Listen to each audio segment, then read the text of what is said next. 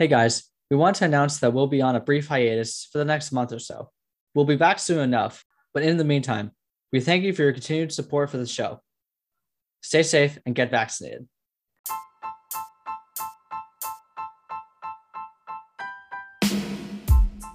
Hello, I'm Joshua Groisberg, a history enthusiast. And I'm Jacob Friedman, founder of People's Big News. And this is Gen Zers Talk Politics. This is where two members of the next generation of American adults talk about what's going on in the world. Since the whole world is on fire, we might as well take a crack at delivering some insightful analysis and maybe some comedy along the way. Well, as we're currently recording, the war in Afghanistan has drawn to a close. The Taliban have, have overtaken most of the country, returning almost back to 2001 levels. And currently, the U.S. is in the process of withdrawing its soldiers and its presence from Afghanistan. President Biden has decided to keep the August 31 withdrawal date in line as of now, as we're recording. Jacob, what are your initial thoughts on this, as it's all moving so fast? Well, before we do that, I think we just need a rundown of what the hell has happened over the past 20 years because I mean, do you remember what, what happened? I mean, I don't think anyone outside the national security apparatus, including ourselves, I don't like no one remembered we were in Afghanistan at all. Like no one paid attention when Trump said we were, we were withdrawing. I think it's it's going to be worth it just to go back and understand what happened. The original mission after 9/11 was to take down the Taliban because they were harboring Al Qaeda, and this was during the Bush administration. So this is the war on terror. This was you're with us or, with, or you're with the terrorists. We took down the Taliban. They fell in December 2001. The Taliban government was kaput. The Bush administration then went into nation building.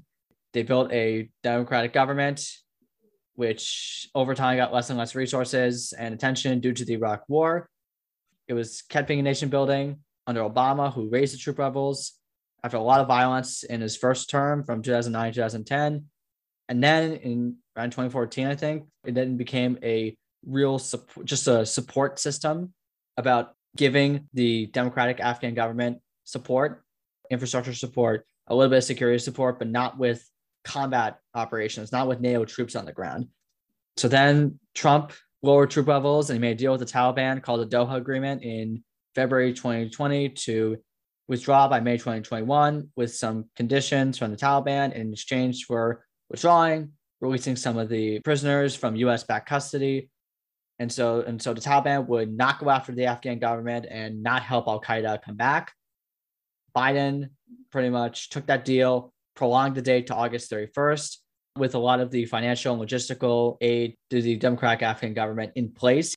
So the military was almost fully withdrawn when the Democratic Afghan government just completely fell off the map back to the Taliban. And this was completely against a lot of the administration who thought, oh, the Democratic Afghan government was going to stay for another month, another few weeks, even just a few more days. And those expectations completely bottom out. And this led to improv embassy evacuations, chaos at the airport, and also chaos with the the visas to get the Afghan interpreters and the and the rest of the Afghans who helped the US military over the 20 years. So now the Taliban have complete control since President Ghani and the other parts of the democratic government fled or were captured. And the evacuations for the Afghan allies are still ongoing. And today, as we are recording this on Thursday, the 26th, ISIS K, a sh- offshoot of, of ISIS, there was a bombing, there was an explosion, and 13 US troops were killed. The Taliban and is and is still chaos, but the evacuation flights are still ongoing, and the Tal- intentions with the Taliban are still very high because they are they basically surrounded the airport. They pretty much are instituting back their rule, their laws, and their uh, systems in the country. And it is a complete mess right now. So that's a lot, a lot to take in. But Joshua, just what what are you thinking here? Well, first of all, thank you for the rundown, Jacob. I think it's I think it's good to remind the viewers just the context behind what's currently unfolding on our television screens. Just to give a little more context and background, Afghanistan, the nation of Afghanistan, it's a very hostile country in terms of geography and for wars. And basically, the terrain in Afghanistan, it's very rugged, it's very unfriendly, and it's very mountainous. Multiple empires have tried to dominate Afghanistan before. Alexander the Great, the British, the Soviets in the 1980s. They've tried to dominate the region to no avail. It's, you know, Afghanistan has a nickname, Graveyard of Empires. Frankly, the United States has just become its latest victim. Now, obviously, there's a lot happening with regards to the policy surrounding the withdrawal from Afghanistan. So, President Biden, even when he was vice president and Obama ordered the troop surge, Biden and Obama actually disagreed on that. Biden thought the troop surge would be more of a transfer to nation building as opposed to counterterrorism, which Biden strongly supported. And he knew that nation building would lead us in a forever war. And that's what ended up happening. Right now, opposition to what's happening, the chaos, and the blame of the Biden administration, it's not based off the decision to leave Afghanistan. The war in Afghanistan has become so unpopular. It's not even a partisan division. And some factors, I think, are Biden's fault and some are not. So, factors that aren't Biden's fault, uh, the Afghan army. You know, we spent 20 years funding and training the Afghan army with, you know, superior equipment, superior training from the most advanced military in the world. And when we began leaving, for the most part, they disappointed because the Taliban were able to make very rapid advances despite the fact that we equipped the Afghan army with superior weapons, with American weapons, and we trained them. We spent billions and billions of dollars on them, and yet we unfortunately could not count on them to, you know, defend the nation when we were to, when we were to leave. And this led to the country falling far faster than expected. Another factor that he couldn't control was the president of Afghanistan fleeing the country. He said earlier that we would fight to the death, and that ultimately did not happen. Was not really a fight to the death. He fled and had recently turned up in the UAE. You know, and I'm sure, you know, members of the Afghan army were brave and fought, you know, for whatever they could to defend against the terrorists. But ultimately, the military and the government proved to disappoint. Uh, even after 20 years of being there and training them, it just didn't work out. But I do agree with him, though, that President Biden, and this is another factor that's out of his control, at any point, like as you said in a speech, whether it be five years before or 15 years in the future, the withdrawal from Afghanistan would still be extremely messy because we've been there for so long. We've sunk in our roots so deep into the country their government's been relying on us for so long that inevitably there will be some chaos when we leave Afghanistan. But I do think there are just some steps that, you know, I just think there were some steps that weren't really well thought of. For example, there are a lot of Americans in different parts of the country in Afghanistan who aren't able to make it to Kabul airport. And the US government isn't able to ensure a proper journey to the Kabul airport. As, as of this recording today, there were unfortunately a series of suicide attacks at near the airport which had killed, as you mentioned, Jacob, 13 US service members and other Afghans. So Americans are just completely stuck in Afghanistan, and the and the Biden administration can't guarantee that they'll, you know, be able to get out safely. And another problem is, of course, the Afghan allies, those who have, you know, translators, those who have helped us in multiple ways. The Taliban inevitably will find many of them, and the Taliban will, you know, I hate to be blunt, but they will likely kill a lot of them. Well, they're already and, doing that. Uh, we don't have reports of it, but it's clear that you know even if they're not doing it now, they're going. They're going to after August thirty first. And yes, we've gotten close to hundred thousand out right now. We've uh, since July, since the fall of Kabul, we've gotten stuff. We've gotten a lot of these guys out. We've gotten them their families. But like you said, it, it's it's a lot of it isn't Biden's fault. The Trump administration who, yes, did sign the deal to get out. Stephen Miller broke the immigration system. He broke the visa system. And this was confirmed by a former aide to Pence, who's been talking about how Miller basically didn't want any or barely, barely wanted any Afghans to come to the country. Pretty much everyone except except the nationalist populist or you know faux nationalist right want them in, want want them want them to come because they actually helped our military. But I think it's worth noting that Biden ripped the band-aid off. Even if you do not agree with the withdrawal, Biden owns what happened. He owns that this has happened under his watch. And honestly, what could have we done better? Like, really, what do we expect what was going to happen? Did anyone well, really I, expect? I, I, I do think there, I do think there would have been things that could have been d- done better. I think there should have been more planning about I mean, how how did it end up being that we're relying on a single small airport to get out Americans and our Afghan allies? It just simply isn't enough. The evacuation process, while we have gotten a lot of people out, we should have more space. I, there, was, there was this idea that was being floated around around you know, keeping Bagram airfield open to have more airplanes fly in. I think that would have been a solid option because the truth is that although we are evacuating a lot of people, we're not evacuating them nearly fast enough. We have a lot of lines, we have a lot of people, and really the safety of the airport pretty much relies on the goodwill of the Taliban. And today, the attacks that we saw today, those suicide attacks, are an example of how the Taliban now control the situation. Well, how really hold on. well ISIS K is still around. I mean, that's not the, the, Taliban hates ISIS K. They hate ISIS well, K. Like, the, as far as we know, the Taliban isn't secretly going after one of their you know most you know hate enemies, saying, "Hey, go blow up the Americans." No, like these guys all hate each other. Like it's not it's not like they're all coordinating against us. Could Biden have done better with parts of the evacuation? Yes. Could they gone a lot more with the visa system? Yes. Was a lot of people in Congress calling for Biden to do something sooner? Yes. But we, we cannot ignore the fact that the Trump administration made the deal that Taliban repeatedly, you know, didn't make. Trump administration still, you know, released the prisoners, the Taliban prisoners in U.S. custody as part of the deal, and they're still going to withdraw as part as, part of the deal. Yes, Obama had the Stanley McChrystal debacle, and they, had the, embarrassment in the Ring Road, a big infrastructure project that was supposed to connect all of Afghanistan. That blew up in their in everyone's faces, and Obama especially, and the troop surge and whatnot. And going back to and you know Bush, he started all this. He's the one who started all this, saying it's about well, democracy. He, he did about... right. He did. He's first of all, he started with very with a very small roadmap of what the plan was actually to be. But okay. the plan the overall objective with the war in Afghanistan, according to the Bush administration, was for counterterrorism to right, go like, in right. and make sure that terrorists couldn't congregate and plan another 9 11 like event. What, what happened with Obama was when he did the troop surge, the plan shifted from more from counterterrorism to nation building, to building an independent democratic state.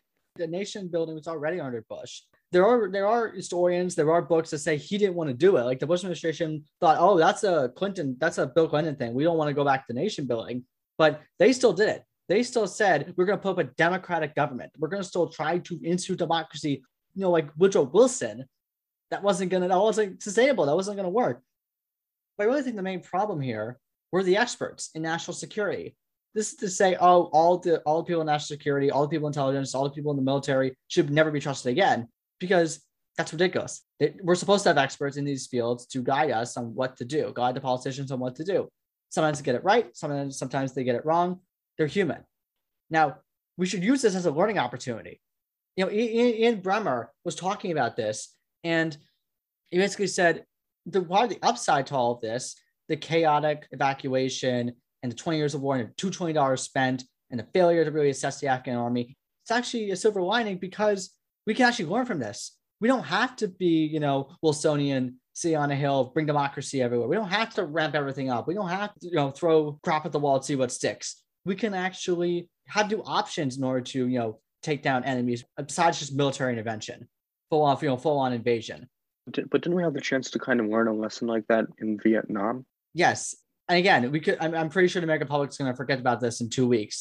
Again, no one remembered about Afghanistan until, you know, like two weeks ago and this isn't to say American people oh, don't care. It's just that you know it's not in our consciousness. It's not. It's not even like the Iraq War, but you know a lot of the attention wasn't here. wasn't for Afghanistan, and I, I just don't see. Yeah, I mean, we could all forget about this tomorrow, and you know we could just be back here again for China. We could back here for Russia.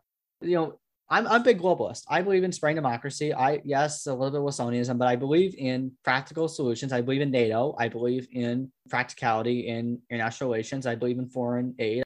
But we need to try something different in order to get at least protect our interests, at least at least protect our safety.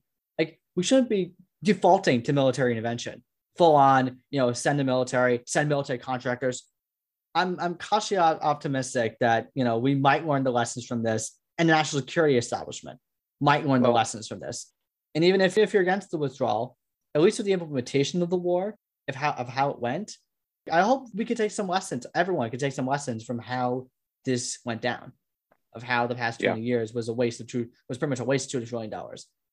And I think moreover, with regards to how this war was fought, you know, sometimes something we that we can never forget and that we must appreciate are the thousands of American soldiers who died in Afghanistan fighting for their country. And this brings me to a point I want to address. I, I feel bad, especially for several groups of people. Group number one, young Afghan women and girls. They were born and grew up under American occupation. And it was by no means a paradise, right? I mean, Afghanistan still suffered from high rates of poverty, corruption, many, a lot of corruption. It still suffered from a lot of problems, even when Americans were in, in Afghanistan. But the future was a little more optimistic. There were more opportunities for women opening up in Afghanistan at that time. Now that the Taliban have come in and essentially control most of the country, they'll impose tough laws which will prohibit these young women for the first time in their lives from getting a decent education, from finding a good career, and making a positive change in the world. And I feel so bad for those. And, you know, I really think we take for granted here in America the opportunities that many of us have. And then I also really feel for families of fallen Afghan veterans. I mean, it's a long war. There are a lot of families who've had a father or mother or son or daughter who have uh, passed away in the war you know, and I appreciate their service. I really appreciate their service. It's part of the reason why a lot of the American public was able to forget about Afghanistan because we had American soldiers there doing it for us, keeping it safe for us. It's volunteer. It's not a draft. It's it's it's volunteering. Exactly. They, they volunteered to find they volunteered to find a foreign land for our country, right? But as the Taliban's taking the country in mere weeks, American lives were lost for all the territory that we had at the beginning and, and which is now being lost. I'm sure they're asking themselves, why did they die? Like, why is all the hard work that they died for being undone in mere weeks? That's why I do understand, you know, there's still light in the tunnel for Afghanistan if, if we did stay in that sense, you know, what, you know, we need to see it through. And I, I do, and I, and I do understand that, you know, 2 trillion wasn't spent on nothing. You're right. You're right.